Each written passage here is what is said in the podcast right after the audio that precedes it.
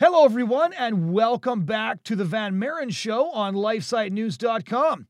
Today, we're going to be having an interesting and I think uh, kind of unique conversation. It's going to be about men in the pro life movement because men are basically told by the culture that they should shut up and sit down or support abortion. And even inside the pro-life movement they often feel like their voice is is almost a negative thing. It's something it's a drawback rather than a benefit. And so to have a discussion about men in the pro-life movement i wanted to talk to uh, pro-life activist and filmmaker jason jones.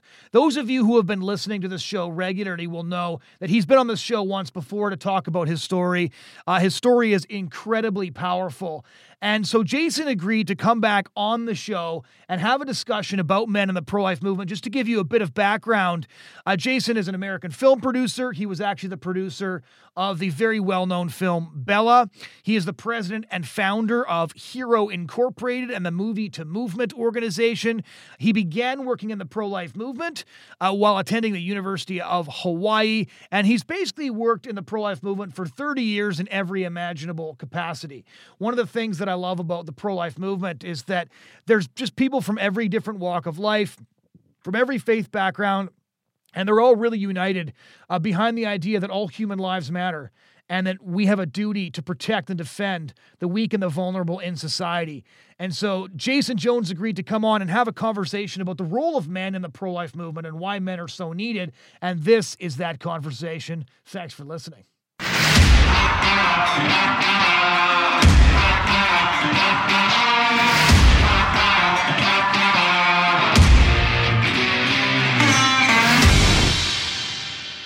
All right, Jason. Uh, a lot of our viewers and listeners are already very familiar with your work, but maybe give us a bit of a rundown on your entry into the pro life movement, especially from the perspective of being a, a male in the pro life movement. Because I remember something you, you said to me uh, when we when we last spoke, when we last did an interview on this podcast, and you said when faced with abortion, when when you've experienced abortion, men explode and women implode. And I thought uh, we really should have a, a longer discussion about that and about the role of men in the pro life movement. And so let's hear a bit uh, of your story. Yeah, well, that that men explode, women implode is something that Vicki Thorn shared with me. Okay. Vicki Thorn is the founder of Project Rachel, and so she's been working with post-abortive women uh, and men, but mostly women since the 1970s. Right. And so when Vicki said that to me, that chilled me to the bone because I personally very well know that for 31 years I've been exploding in relentless activity, um, not just in the United States, but around the world. I'm sort of just driven. The way I explain it to people is I feel like I've been pushed into a river and I'm just gone.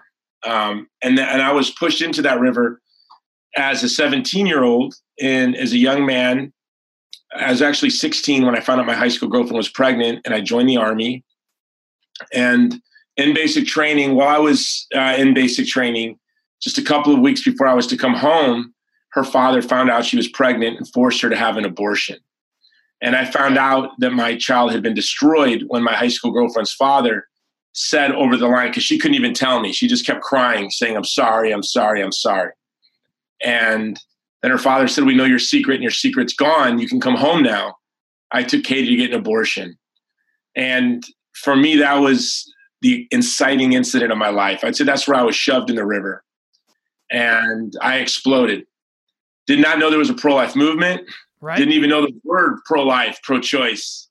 I did not even know abortion was legal, excuse me, until uh, until I found out I lost my child to abortion. Wow. As strange as that sounds, this is in the 80s before cable news, before the internet. And after the abortion, when I got sent to my duty station, I went to a library and we had a very small post library and there was one book. And I think the title was like something like Roe v. Wade in Focus. And it was published by the Alan Guttmacher Institute, right. which is the recent term of Planned, Planned Parenthood. And uh, so I had to go by. And but I exploded. And I'd say for the first 10 years, even though I was involved in the pro life movement, it wasn't very healthy. Right. It wasn't until I became a Christian that I could say that I was able to harness that explosive force that was caused by the abortion and to use it in a way that was constructive. And, and if I recall um, the details of your story correctly, it's not like you were one of those guys who found out that your high school girlfriend was pregnant, you know, wanted nothing to do with it, wanted to, you know, run away. You were willing to take responsibility, make the money, care for her, and care for the baby, which makes this story even in some ways more tragic and more difficult to understand. Yeah, thank you for mentioning that because I think a lot of young people who find themselves in crisis pregnancies, who become clients to crisis pregnancy centers or potential victims to the abortion industry, they get in these pregnancies because they're from broken homes.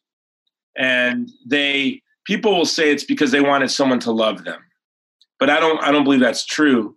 I think it's just this natural desire that young people have, that children have, to have a family. And when you don't have a family, it's sort of this rush to go out there and build from scratch what you wish you had. Yeah. And of course, you don't have, I barely have those resources now inside of me as a 48 year old. But as a 17 year old who my parents, my mother was 16 when she had me. And my parents were married, but they were divorced the first year. My mother had a succession of marriages and divorces. And so coming from that, I had this noble ambition. I was really excited to be a father, as strange as that sounds. And I had this vision of the great father I would be. Right. My daydream, my daydream from my earliest days. I always ask people, what do you daydream about? On my podcast. It's one of my favorite questions to ask people. And what I used to daydream about as a boy was my family, having a family. I had the whole house in my mind, you right. know. It would be a I'd, I'd, have a coffee table with board games, and I have a heavy bag and a pull-up bar and a speed bag and a refrigerator filled with food and a house full of books, and we would laugh and play and it'd be joyful and and you know, I kind of now I have that. I was able to build this dream I'd had been daydreaming about as a boy. So as a 17 year old who I fell into this crisis pregnancy, and I don't I hate calling it that, but when I say that, everyone knows what we mean, right? Yeah. So. Yeah one of the so one of the interesting things that I wanted to get into with you, especially as we discuss the way men react to abortion in the pro-life movement, the everybody every man in today's society is reacting to abortion somehow. They're either deciding not to do anything about it, they're pushing a girl to have an abortion through either uh, apathy or actual pressure. They're manning up and saying, "I will do anything I can to take care of the baby." Uh, men in in today's culture, where we've killed 65 million babies in the United United States. We've killed 4 million in Canada. Everybody has to make a decision, regardless of whether or not that decision just is inaction. And the pro life movement has done a really good job of, of analyzing the impact that abortion has had on women uh, and really exploring what abortion does to the woman psychologically, physically, the side effects. And the, we've also done a very good job, I think, uh, focusing on what abortion does to the to the child, right? The the brutal dismemberment, the you know suction shredding, all of that. And so we've done a very good job of examining abortion in the context of of what it does to women, of what it does to the preborn child. But the person who often doesn't get talked about at all in in these scenarios is the man.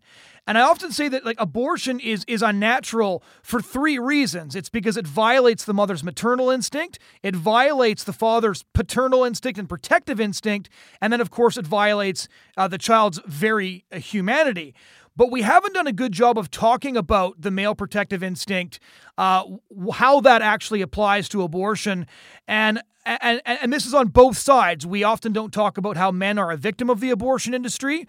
Uh, one story, really quickly, I remember the most heartbreaking story I heard.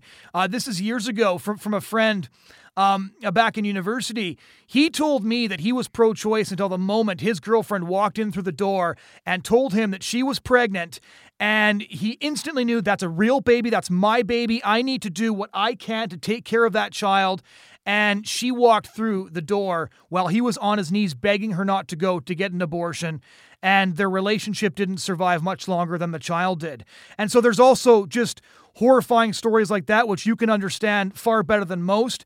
You probably saw that video that went viral on twitter um, on father's day actually of that young man just broken on the sidewalk in front of an abortion clinic just begging begging his girlfriend not to kill their baby. And like i can still hear his voice in my head that that desperation right? I have i have two children and the idea that you'd have no power to protect your own child that that that is a wound to to a man to to everything that we're we're programmed to do in a way that's very difficult for people to explain. So, how would you start to explain, based on your experience, but also three decades in the pro life movement, uh, of what abortion does to men? How can we start a conversation about that? Because I, I don't think the pro life movement's done a very good job of talking about it. No, well, you know, there's uh, there's music is a great place to look for the impact of abortion on women and men, and there are two powerful songs by Kid Rock, one called Abortion and one called uh, Black Chick, White Guy. They're both X rated songs, especially Black Chick, White Guy. But they both, and those, both of those songs, uh, Kid Rock is sharing what really happened to him and how he he how he exploded right in violence and suicidal ideation and drug abuse as a result of those abortions and I can tell you for me, after the abortions, I became very angry. Now, to set this up for your pro choice trolls, you know, the abortion industry trolls were watching. Mm-hmm. I, I, I was never went. To, I never went to church a day in my life.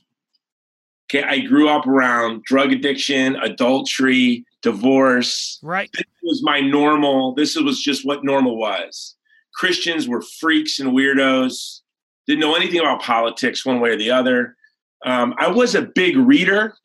Um, and so I thank God for that. I just loved fiction. And in my junior high, I discovered Harrison Bergeron, Kurt Vonnegut, and Ayn Rand, and others novelists who began to impact me and sort of laid the groundwork for this idea of the rights and the dignity of the human person against the collective. Kurt Vonnegut and Ayn Rand, eh? I think both of them would probably be pro abortion. Yes, but what, what they did for me, and I wrote a, a, a, story on my conversion story, an article for National Review called "How Ayn Rand, Sartre, and Roe v. Wade Made Me a Christian." That's a conversation for another day. Yeah, yeah, yeah. But but you know, so but that was sort of as far as my formation went. Um, but I knew the basics of human development. And so when the abortion happened, I knew immediately that my child had been destroyed. This child I'd been thinking about, knowing that my child was existing, daydreaming about, couldn't wait to meet and in fact had been daydreaming about this moment my whole life.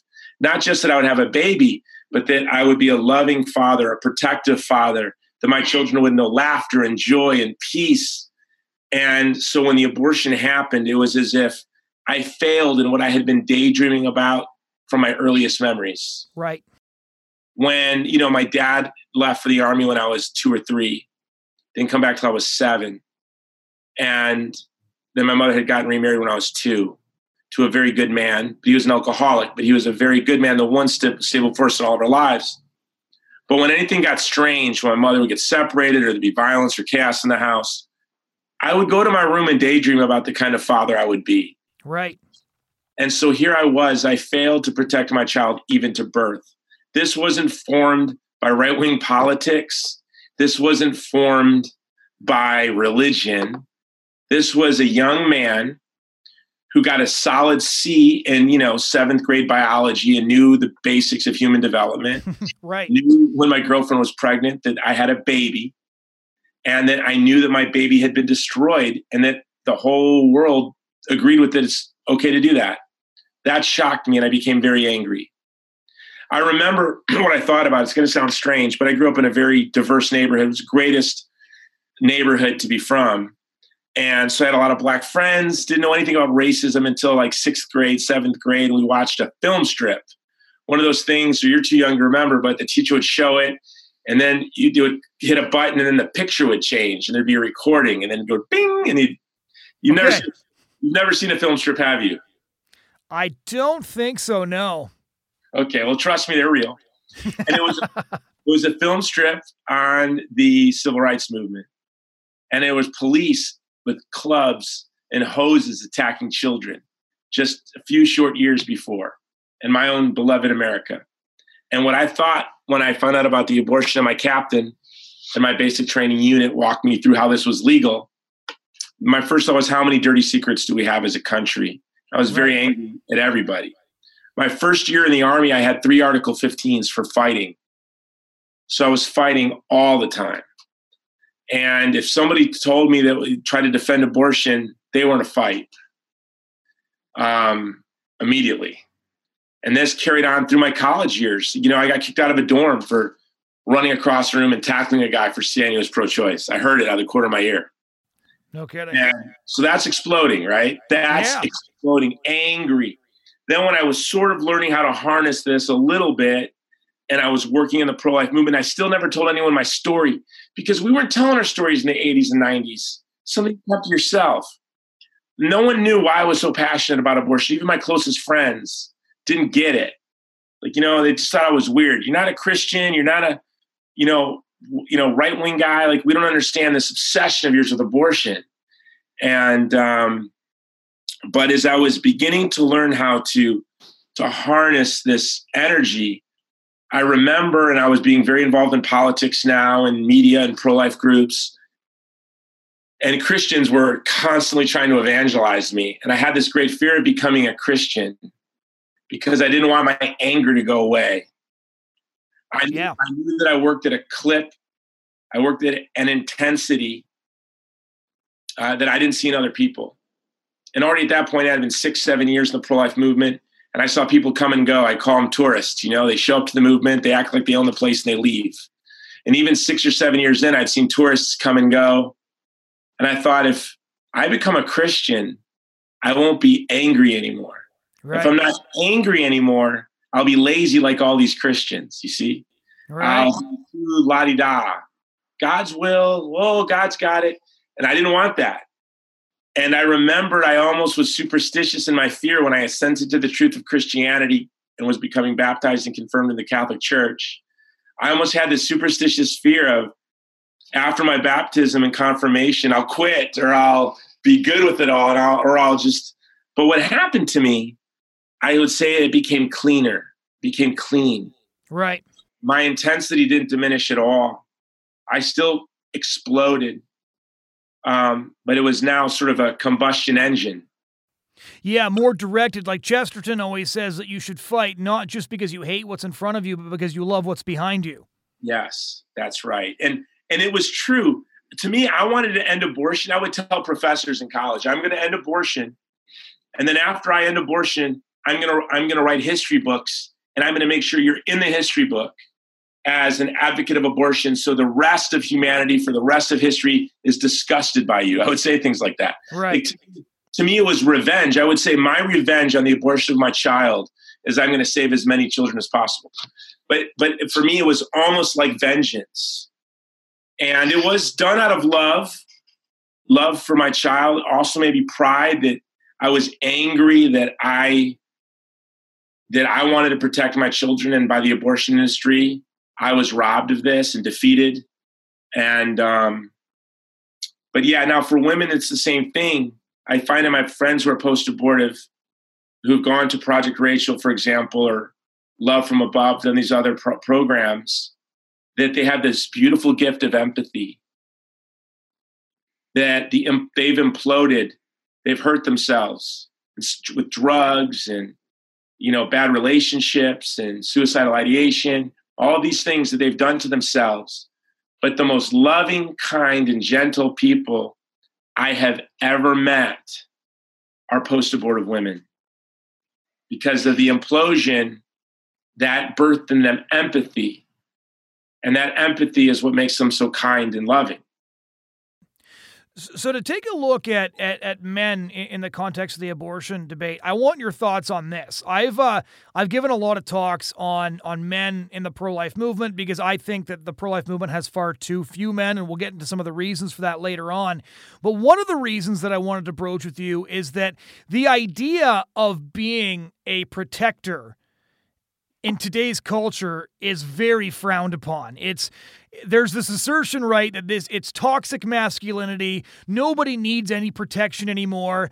Um, like like I, I remember uh, in the Netherlands a couple of years ago, there was uh, a, uh, an outbreak of, of of sexual assaults that were taking place, and in order to show their support for these women, a bunch of guys did a, a march in solidarity, and they had shaved their legs and worn miniskirts. This was the way that they showed the women like we're with you, not by saying we'll protect you, right? We'll you know we'll, we'll try to be there for you.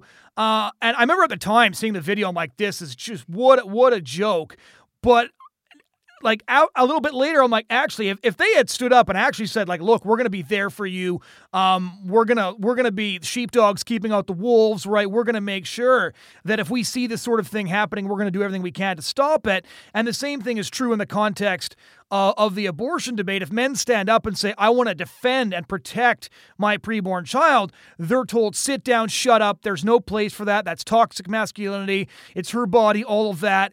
And so, how can we start to um, in, in a culture that tells men that this is not only something that they can't do, but something that's toxic, something that has to be rooted out. Like we're created to want to protect and defend uh, the weaker and more vulnerable members of human society. And this is one of the only times in human history where men are told that they aren't allowed to do the thing that they were actually born and designed to do, right? If you go to museums across Europe, I was just in Europe again recently, you always see these beautiful paintings of um, strong young fathers, and they're like fleeing a burning city if there's an army coming or there's a fire, and they'll be like carrying half the members of their family on their back. And I always think like those paintings just show exactly exactly what this is all about, right? You oh, don't tell me you've actually got one in the studio. What's that? Oh, you've actually. This is okay, my. That's one. this is my so, favorite painting in the world. Yeah, so for for the listeners, he's actually showing us a painting in his office of a young man carrying his aging father and, and his family Aeneas. out of a burning city. That's Aeneas fleeing with his wife, his father, and his son. So this is ex- this is exactly what, what I'm That's talking Troy about, right? Like that's my and, mission, by the way. He's carrying his father, leading his wife and his son. He's leaving Troy. But remember, when Troy burns, what happens? He founded Rome. Yeah. Like even even the pagans understood that this was the role of men. Conquering Rome, Italy. That's Aeneas fleeing Troy, carrying his family on his back. That's probably so, the painting you're talking about, right? Yeah, that's actually one of the paintings I was referring to. So for, the, for, the, for those who are listening to this and not watching this, Jason just showed me he's got a painting in his office. One of the paintings I was referring to. So so how do we in this unique moment in human history when, Wait, when so people aren't going to see me in this because I didn't shave and came straight from the gym just so as a film guy we could feel my manliness as we talked about men in the pro life movement. Yeah, no, it's it's working for you, Jason. It's really working for. Start. How do we start re- reclaiming what men were actually born to do, not only to the broader culture, to explain to them that, you know, you should be protecting uh, your girlfriend, your wife, you should be protecting your children, but also to, to men who aren't joining the pro life movement because essentially they've done one of the most unmasculine things I can think of, which is take their orders from aging feminists who tell them to sit down and shut up and, and, and not do anything. It's incredibly emasculated. How do we start reaching these people? I think we all had to make this decision, right? So I gave a speech a couple years ago to Jesuit high school, and I got this email from a from a, a Jesuit priest who told me my my gratuitous use of gender pronouns was offensive. that was the first time I learned that we couldn't use pronouns, and I just think we should just get rid of adverbs. But whatever. So it's a war against pronouns, and I replied, "I don't care how it made you feel. I'm a man." right. And and I had to make this decision.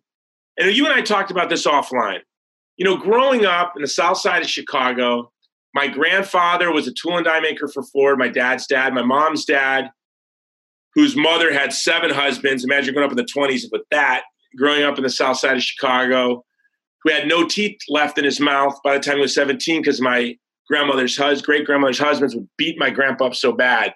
And he became a railroad man, was the toughest guy you'd ever meet.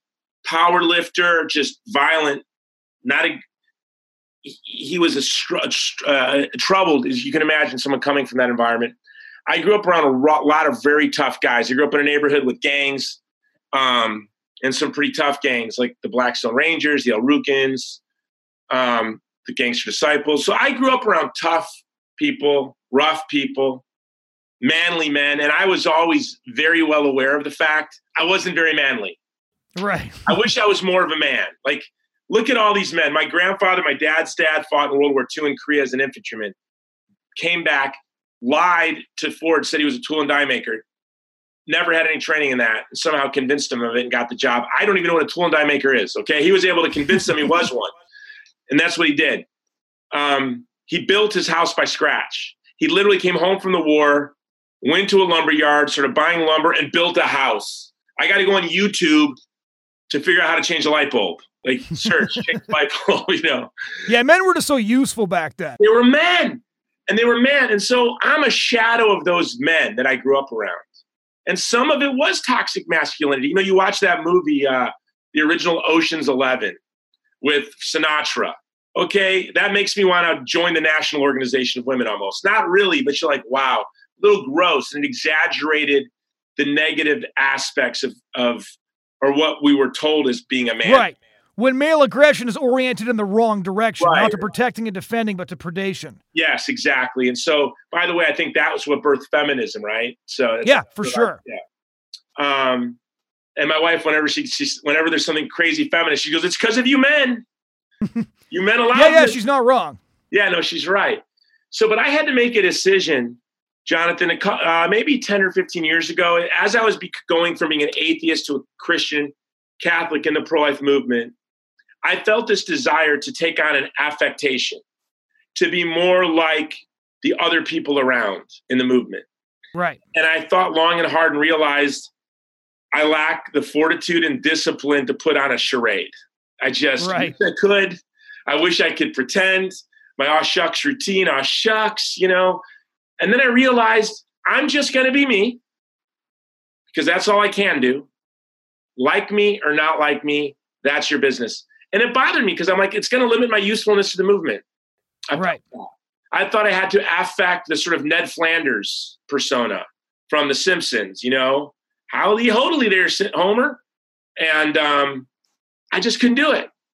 And then I discovered something that a lot of men don't feel comfortable in the pro life movement. But through building relationships with me, I've brought a lot of these men into the movement. Right. And I hope people who don't even know me, men who don't even know me, like I highlight not my degrees, college degrees or anything, but that I am a high school dropout that was raised by um, a single mom, you know, da da da da da, that I was last in my class. I highlight all these things. Why? Because I want men, guys, guys like from my neighborhood to feel that they belong in this movement too. Guys right. who struggled with drugs, crime. These are the kids I grew up around. They're my friends still. You know, they're on my Facebook and they've all become pro life warriors. Right. And they need to know. We're, we're, not all, by the way, if you're Ned Flanders, good for you. I'm not, if you're from a, a Protestant Christian family in the Midwest, you were raised right and you're sweet and gentle and kind and, you, and that's kind of who you are, be you. Yeah. And that's what my argument. Don't affect exaggerated manliness. It's right. Just be you be you. And whoever you are as a man, there's a lot of ways to be manly, right? Yeah, for sure. There's a lot of ways for men to express who they are as men. But don't hide it, just be you. And then that's going to attract people. That's going to attract men into the movement. And then women like that. I have a, a friend, she's uh, big in the post abortion healing movement. And we recently went to LA and we had a little party, after party, after Unplanned. And all these women came, a lot of them celebrities, to hang out with us and we went to a comedy club. We, we all hung out. And my friend said, Do you know why all these kind of Hollywood women want to spend time with you when you're in town? It's because they're post abortive. Oh, interesting. It's something I had never thought of. Yeah, no kidding. And um, I thought it's because I was funny or what, I don't know, but fun to hang out with. But no, she said, no, Jason. So even women are attracted to it. So but the main thing is for us, just as men, I want guys to know. We were, we were talking offline about how, you know, when I speak, I speak all over the country. In the next eight days, I've been home for three. I was gone for six. That's why I don't shave when I'm home. I was going to shave for you. And I'm like, it's unmanliness. This is just for if this bothers you, this is the wrong. Go away. So, um, and you got, but you got a nice beard. So we were talking. I was talking to you about. I give these speeches. There's 500 people in the audience there's always that one guy who's like a contractor who's with the Knights of Columbus, who's been praying outside of abortion clinics for 40 years. Yeah. Who's been the faithful supporter of his pregnancy center and his parish. And he looks at me like, You don't impress me, schmuck. You know, like, you know, oh, you're on stage giving a speech, but I know you're a schmuck. And I'm like, You know what? And the guy comes and shakes my hand. He's got like these big hands, like manly. And he looks at me like, You're not all that. I love those guys. Yeah, yeah. Yeah.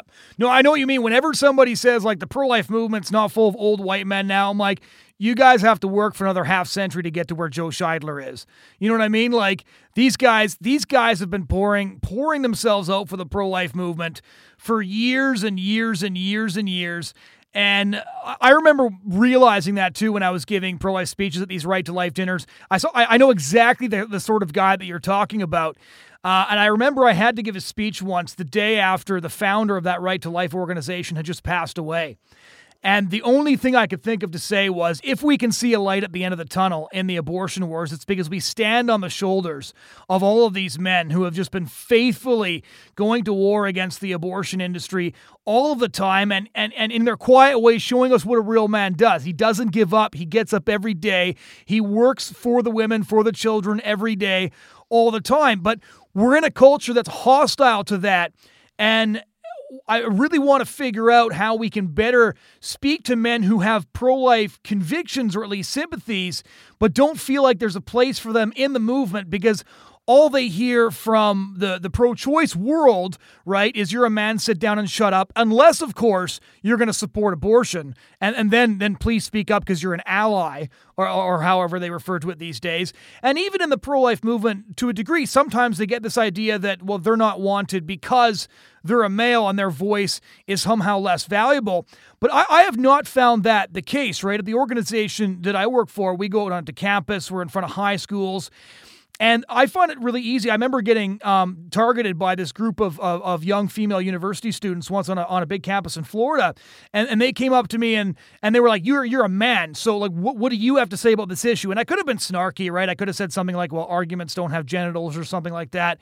But I just said, look, actually, uh, the vast majority of abortions happen because the man wouldn't stand up and say, I will be there for you and that child no matter what, right? The Guttmacher Institute's own statistics indicate that just over 60% of abortions happen because of some pressure from outside, which means that well over 50% of these abortions are not taking place because the woman who's already developing an attachment to the child wants it, but because somebody, often the man, is pushing for it. And I remember uh, the, the girls like they their guards went down immediately. We had like a 30 minute conversation, and I I just said like, look, I think that one of the reasons women have abortions is because uh, men aren't standing up for their children. Either they're being passive and saying it's up to you, or they're being aggressive and saying you need to abort this baby. We don't want to ruin our lives. And within a half an hour conversation, all three of them changed their minds and became pro life. And only there's a lot of arguments that only a girl can make, but only a guy could have made that argument. Only a guy can really go after guys, two girls, explain that men are a huge part of the problem, as you mentioned earlier, and so men have to be a huge part of the solution. And so how do we start how do we start impressing that on people on men with pro-life sympathies or convictions who are being persuaded by the culture and this attitude that it's not their issue to sort of sit on the sidelines and let this carnage continue? Well, here's my. I'll give you a trigger warning for trolls. Hey, trolls, trigger warning. Uh, men just need to act like men. Don't ask for permission. Show up. When I was an atheist in the pro-life movement, and in Hawaii, I was an atheist. I was in all kind of mischief. It's an island, so everyone knew all the mischief I was into. That you can imagine a boy in his twenties to be into, who's exploding, right? Who's an atheist, Randian. I was Ayn Rand objectivist. I didn't ask for permission to show up to pro life events. I loved when they were uncomfortable when I showed up. And I will admit, the smarmy, effeminate priest that ran the Newman Center that told me that you know I was judgmental and I shouldn't talk. We shouldn't talk about abortion. Was I was repulsed by that? I was repulsed by the moral relativism I would get from the evangelical Christian clubs on campus when I tried to get them involved. Um, in fact, where I felt most comfortable was the mosque. As an atheist, I started a pro-life club on campus, and I would go to church groups. I'd go to the mosque, and I could talk like myself, and they talk like guys. Guys talk like guys. I'd go to the church, and it was Father. Uh, what did Father Groeschel used to call him? Father McGillicuddy. You know, Father McGillicuddy was there, and he he would t- you know, hi, this is Father McGillicuddy. Hi, no, and he would give me all these arguments on why I shouldn't do pro-life work on campus and the evangelical ministry on campus, the InterVarsity Club leader would say that that they are against abortion, but they're not going to judge other people and tell other people what to do. Here I'm an atheist, was utterly repulsed. But then I would go to pro life events and I didn't care if they wanted me there. I would go speak at InterVarsity or the Newman Center, didn't ask to be invited. I would show up with my flyers. When they didn't want me there, it made me happy because I knew I was making them uncomfortable and they didn't like being uncomfortable and I didn't care. And uh, it's what I tell my black friends. We're like, Jason, they don't, we don't feel welcome in the pro life movement. Like, I don't even know what that means. Just show up. Like, no one needs to give you an invitation to stand up for the child in the womb. They can say whatever they want, and I don't care. Like, I will never leave the side of the vulnerable. That's my apostolate because I couldn't protect my own child. And so I pledged that I would, for the rest of my life, try to get try to get between the violent and the vulnerable, especially vulnerable children. Call me names, dox me, tweet at me, whatever. I don't care. And I'm not asking for permission to act like myself. And I would say this to others. I say this to the diversity. You know, we're the largest, most diverse social movement in the history of the pro in the history of the world. I really believe. And when somebody is part of the alphabet community, as Dave Chappelle calls it, or other communities that have nothing to do with us, I'm like, listen, I want 330 million or 310 million pro life Americans. I want us to be as united against abortion as we are cannibalism. And you don't need to be a Christian to not want to eat. To me, the two basic rules of the human family are we don't eat dead people, we don't eat people, and we don't kill our own children. Like, can we agree on that? And so I tell these diverse groups that tell me they don't feel welcome. I'm like, well, great. Who cares? You're not, who cares? Just stand up and defend children to your tribe, in your tribe, where you are show up at our events and feel strange. Make them feel strange. You feel strange. I was I was the atheist in the '90s at pro life events, and uh, you know I, I, knew that people didn't know I was there, didn't invite me. But that's what I would say. You as a man, just be you.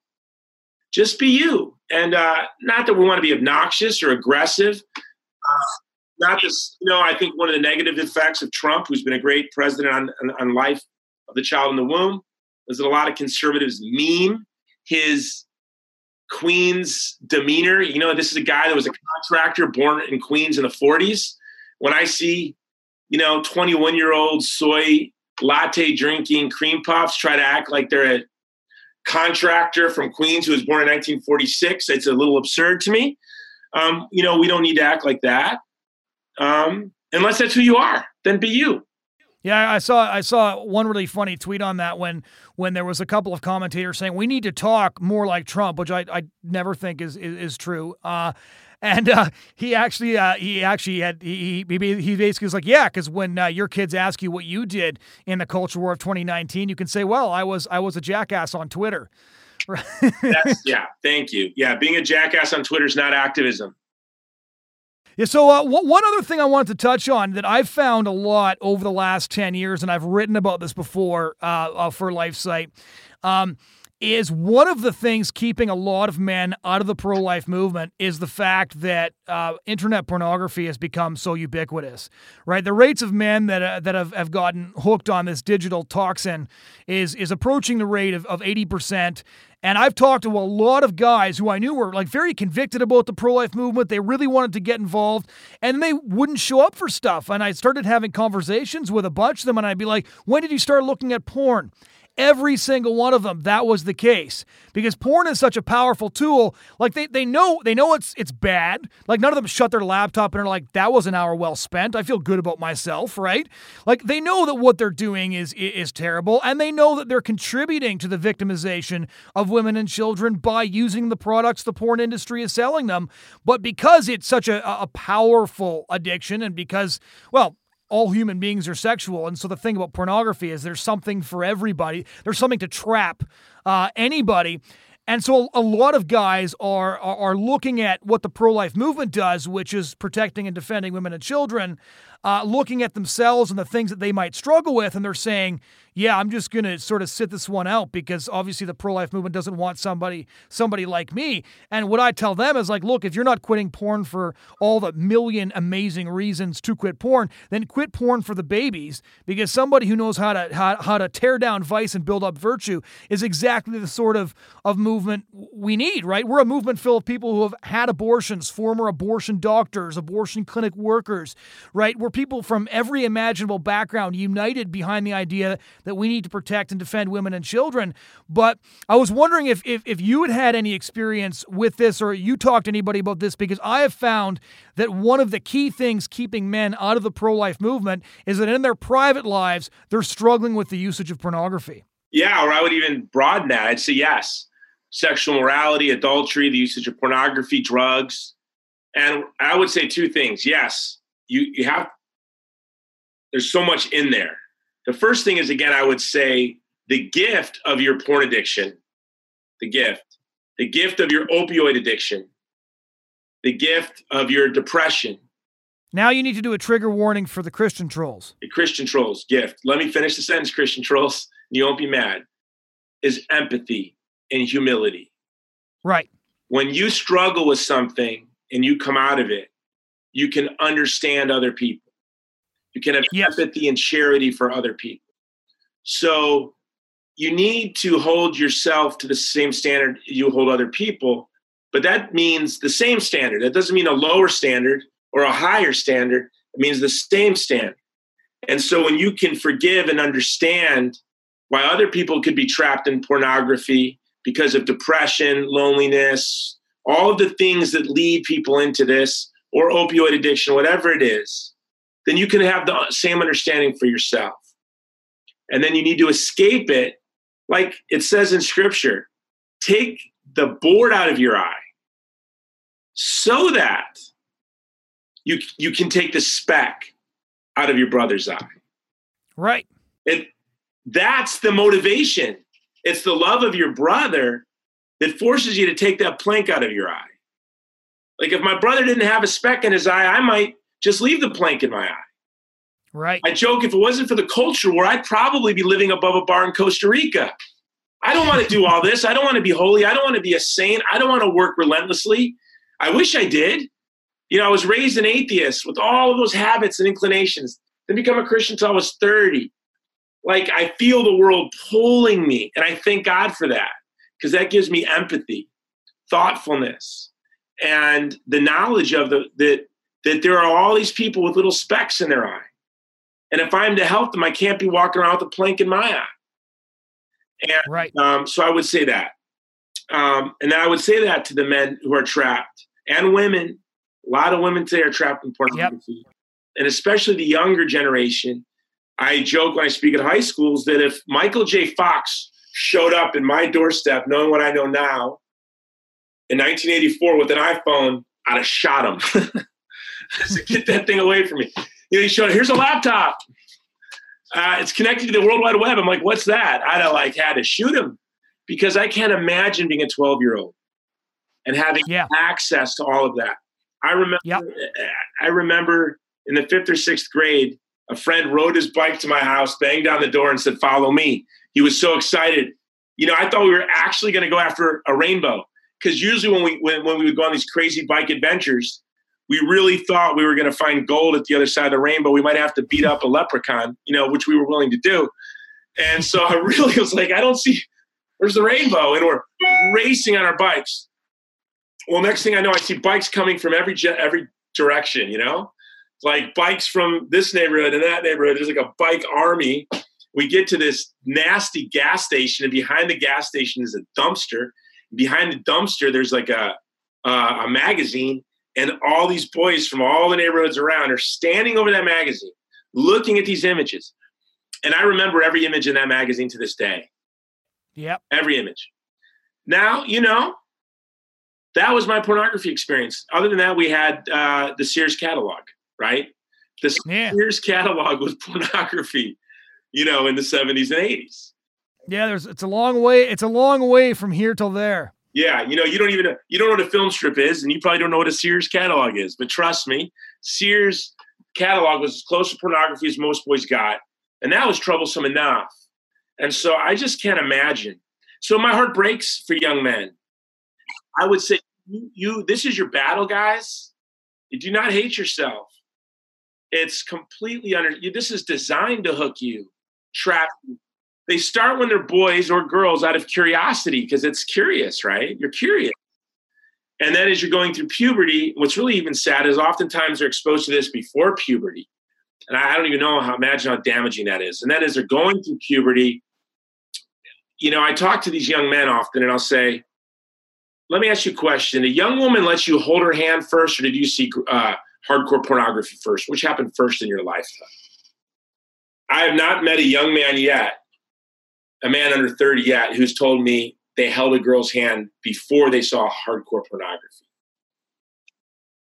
And I don't know about you, but if you remember, I remember the first girl at a roller rink who I asked her to slow dance, like in the sixth grade, seventh grade, sixth grade. I remember her. We're still friends on social media. And I said, you know, can I, can you, will you skate with me? And we were skating and she grabbed my hand. It's like better than the Bears winning the Super Bowl, you know? And but imagine you Yeah, and there's a generation that didn't get to experience any of that. They never know what it's like to be so excited that a young woman while you're skating around listening to Hall and Oates uh, grabs your hand and then you share cheese fries and a Coca-Cola. That before they ever have that experience, that's just destroyed by pornography. Now, some people who are scrupulous like, well, that's not the problem. I'm not saying that's the problem that's not the heart of the problem. But to me, that's just like a thermometer, just to use your imagination of everything that's being robbed from them. And I think it's interesting that I have the book over here somewhere that it was a very promiscuous homosexual named Allan Bloom who died of HIV AIDS, who wrote a book called The Closing of the American Mind. He was one of Leo Strauss. Yes. And why did Allan Bloom understand before the rest of us the damage that promiscuity would do to the whole American society. It's because he was a very promiscuous man, right? So he got it. And uh, very decadent man, right? Very interesting man. There's a book by Saul Bellow on Ravelstein on, on sort of the life of Allan Bloom. But uh, good book to read it to begin to understand it. But now, yes. So I would just say to the young men listening, or older men, divorced men, you know, men in, in marriages that are struggling, whatever the case may be, hold yourself to the same standard, not higher or lower. And while you're grappling with this, still stand up for the vulnerable. Yeah. Never abandon the vulnerable. I don't want firemen to leave the firehouse because they're looking at pornography. Do you ever uh, do you ever think one of the things that that I, I think society has done to so effectively emasculate men is it's managed to create facsimile experiences that cater to what men are supposed to be. So, men used to like want to be warriors, fight for something, right? Build a home, protect the family. Um, same thing, right? Like if you wanted to have sex, you would you would you would pursue a woman, you would win her over, and then you would get married. But now you've got internet porn that covers that, as you just pointed out, right? People can see hardcore pornography before they ever hold somebody's hand. So the sexual experiences have been replaced by this nonstop toxin you can get when you're eight years old. And then on the other hand, you've got video games and just for all the trolls who are going to trash me on this, just hear me out a minute. I'm not saying all video games are wrong. What I'm saying is that video games is, are giving a lot of young men the adrenaline rush that you used to only get by doing something productive. Like you can get the same adrenaline rush that you used to have to get after a hard day's physical labor, after doing something really worth doing, after getting out there and like slaying a metaphorical dragon in a real way. And now you can get that same rush being an utterly useless human being in your mom's basement with a console and you didn't even put on pants uh, that day right? And so our culture has basically domesticated and emasculated men by taking the two main driving forces for most live the, the lives of most men throughout history, which is the desire to accomplish, build, protect, defend something, and then the desire to, you know, start a family uh, and, and be in love with a woman. And we've just replaced those two things so effectively that it's knocked a lot of men right out of the game because they don't need to actually do any hard work to get the, the rush, whether it's the sexual rush or the adrenaline rush that you used to have to do something for. Yeah, right. So they go to pornography, then they tweet a nasty tweet at someone, uh, and they, they go to pornography, they think they have a relationship. They do a nasty tweet against somebody, they think they're engaged in the political life of their community. Uh, they go play Fortnite, they think they're defending the West from, uh, I don't know, who do you fight in Fortnite? People jumping out of buses, whatever it is, I don't know. So, yeah, it's just sad. And this is why we're Christians, right? And so, what's great about that, and I'm a big admirer of Rene Girard, and Rene Girard has really helped to guide and direct my apostolate, um, which is just this idea of living in solidarity with the vulnerable to the point of your vulnerability, that you should be as vulnerable as those you're serving. So when we look at just our, we all swim in the same same water, right? We're we're all swimming around the same toxic soup. We all struggle. All of us struggle. All of us struggle with the same problems. And that's, yep. you know, so we need to be loving and kind and free. And it's hard sometimes. We get angry. That's fine, but we're Christians and we need to stay balanced. We need to know that everyone we're dealing with and talking to is made in the image and likeness of God. And and it is so hard because of the culture wars, right? Like you want to talk about men being men, and then there's the young man who's listening who recognizes that he's a little effeminate and he's feeling like I don't want to hurt anybody. I think that's the other thing about being a man is like the last thing I ever, ever want to do, ever, is make somebody who is insecure more insecure who's weak feel frightened. Well and any anybody can stand up for the vulnerable. It doesn't matter what kind of man you are. If that's of, right. You don't have to be a power lifter right?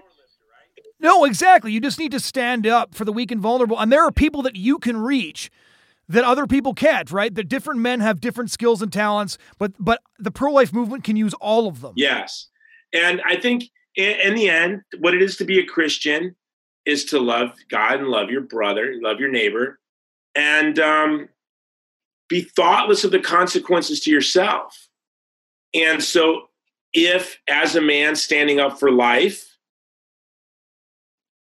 gets you called names, so be it yeah. You know, now my big fear was that I would be counterproductive to the movement or hurt the movement or and but that's just none no one should have that worry because here's what's so great.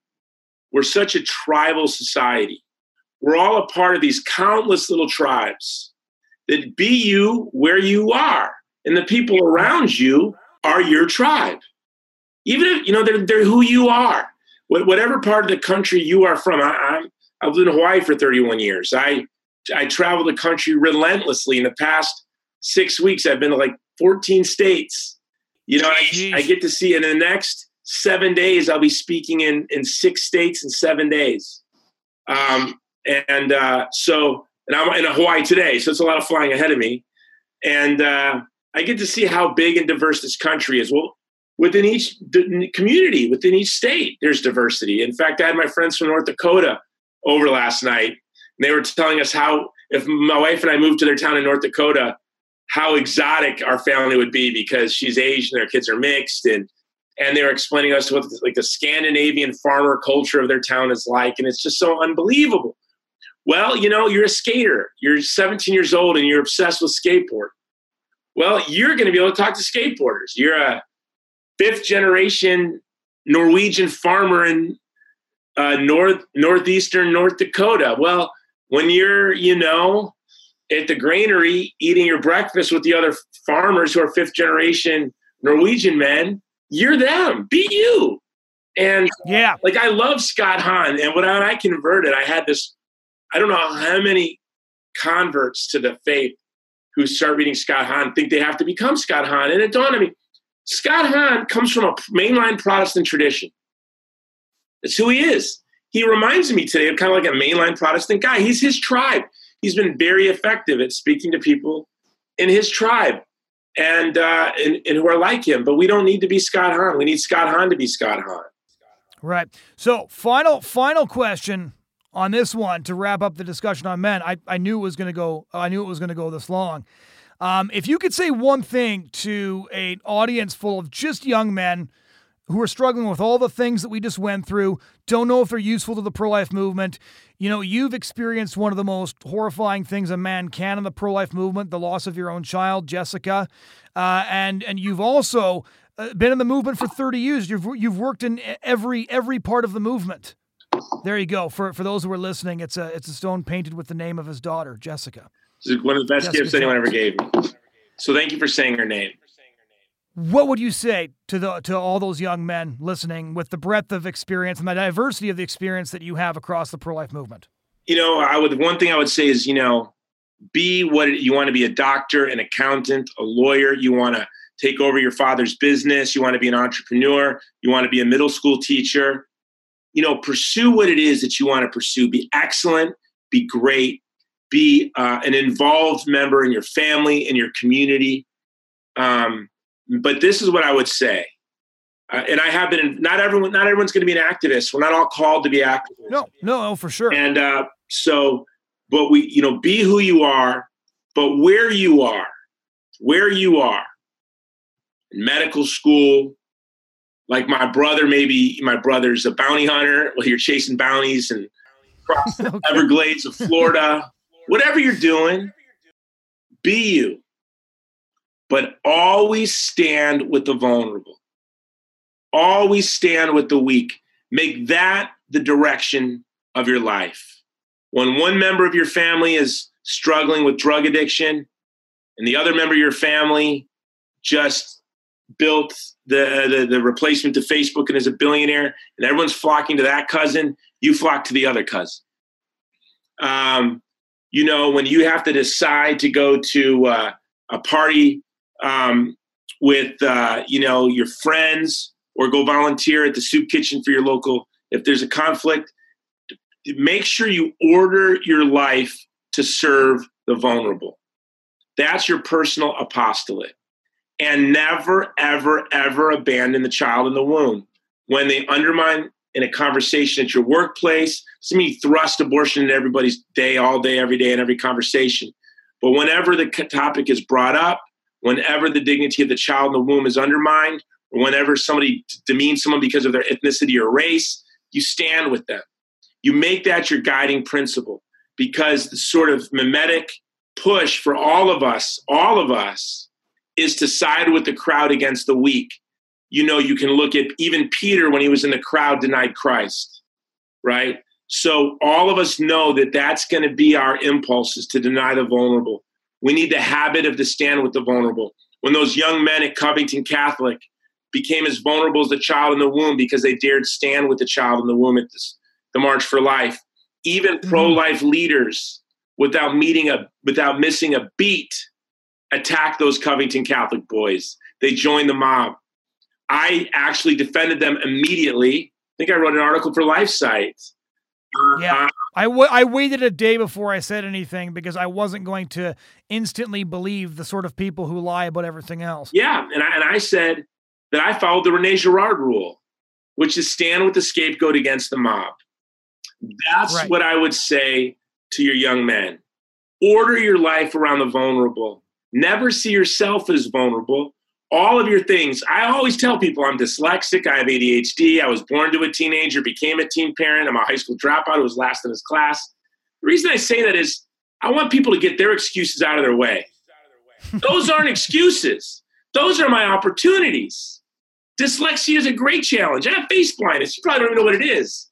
If I saw you at the grocery store, I wouldn't even know who you were. I'd have to pretend it's imagine you're involved in politics, you got to deal with that. I can't recognize people. Yeah. So what? Yay, it's a great challenge. Um, I'm a high school dropout. Great. All of these things are opportunities, right? All of the things. So anything that makes me vulnerable is an opportunity for empathy. That's how I see it. Because I'm here to serve. Why? Because we know we've got the grace to know and love Jesus Christ, to know what our calling in life is. Now, here's the thing, and I know we're going over, but I, I really want to say this. When I graduated from the University of Hawaii, I had a great professor. His name was Oliver Lee. His father was um, the son of a nationalist general in China. His mother was the son of a Nazi officer. Then he went to Harvard and he became a, a Maoist, of all things. okay. famous class of 51. Very interesting guy, but he was my professor. And actually, believe it or not, he was a very humane guy, but just reacted to his, it was very Freudian to me, his, his, his attraction to Maoism. And uh, he took me to dinner or lunch after graduating.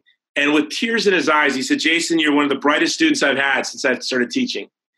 And, um, but I want to tell you, you're going to live a very miserable life, a very small life, be, unless you drop your obsession with abortion.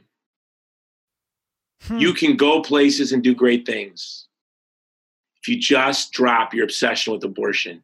Do you know I 100% believed him?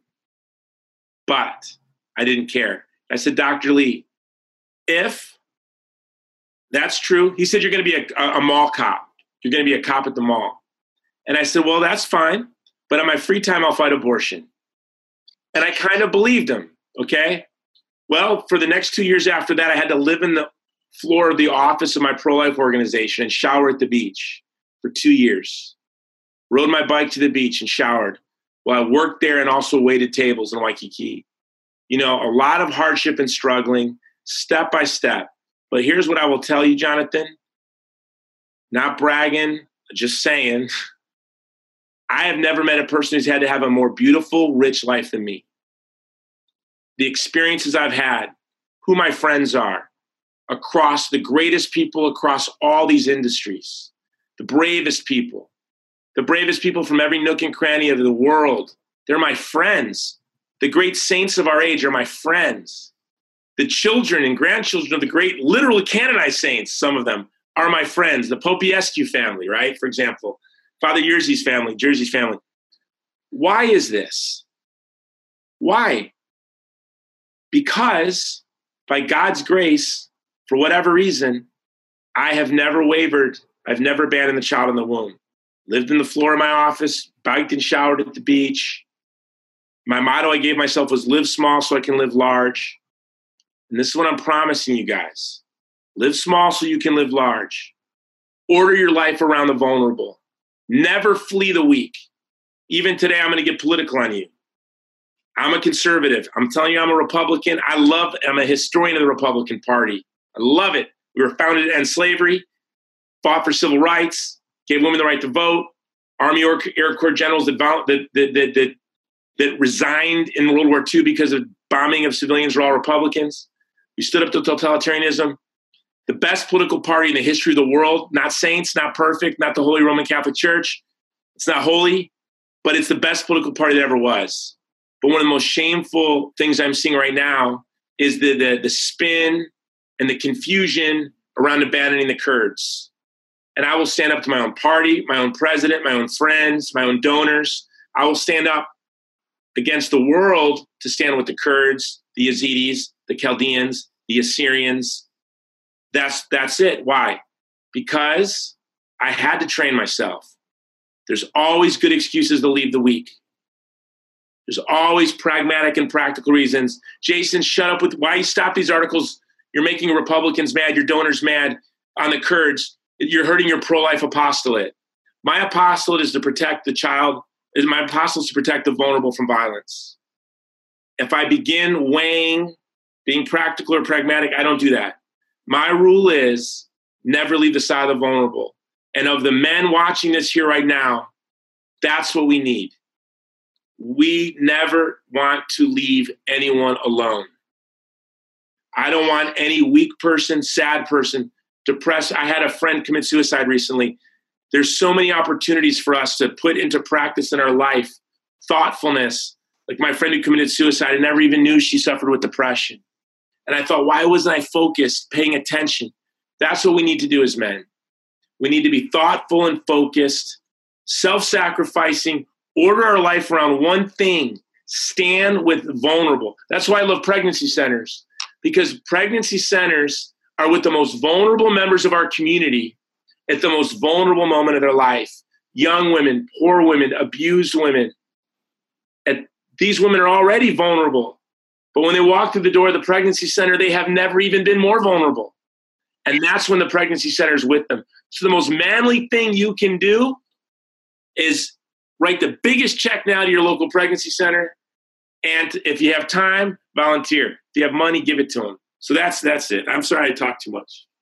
No, not at all. Jason, thanks a million for taking the time. I really appreciate you coming on. Ladies and gentlemen, that was my conversation with activist, filmmaker, and pro lifer Jason Jones on men in the pro life movement. We hope you enjoyed this conversation. And if you want to hear past shows, you can head over to lifesitenews.com and click on the podcast button. You can also check out lifesitenews.com for breaking stories on pro life and pro family issues from across North America and around the world. We're on every podcast platform. You can find us on SoundCloud, iTunes, Pippa, you name it. Again, thank you so much for joining us, and we hope you'll join us again next week.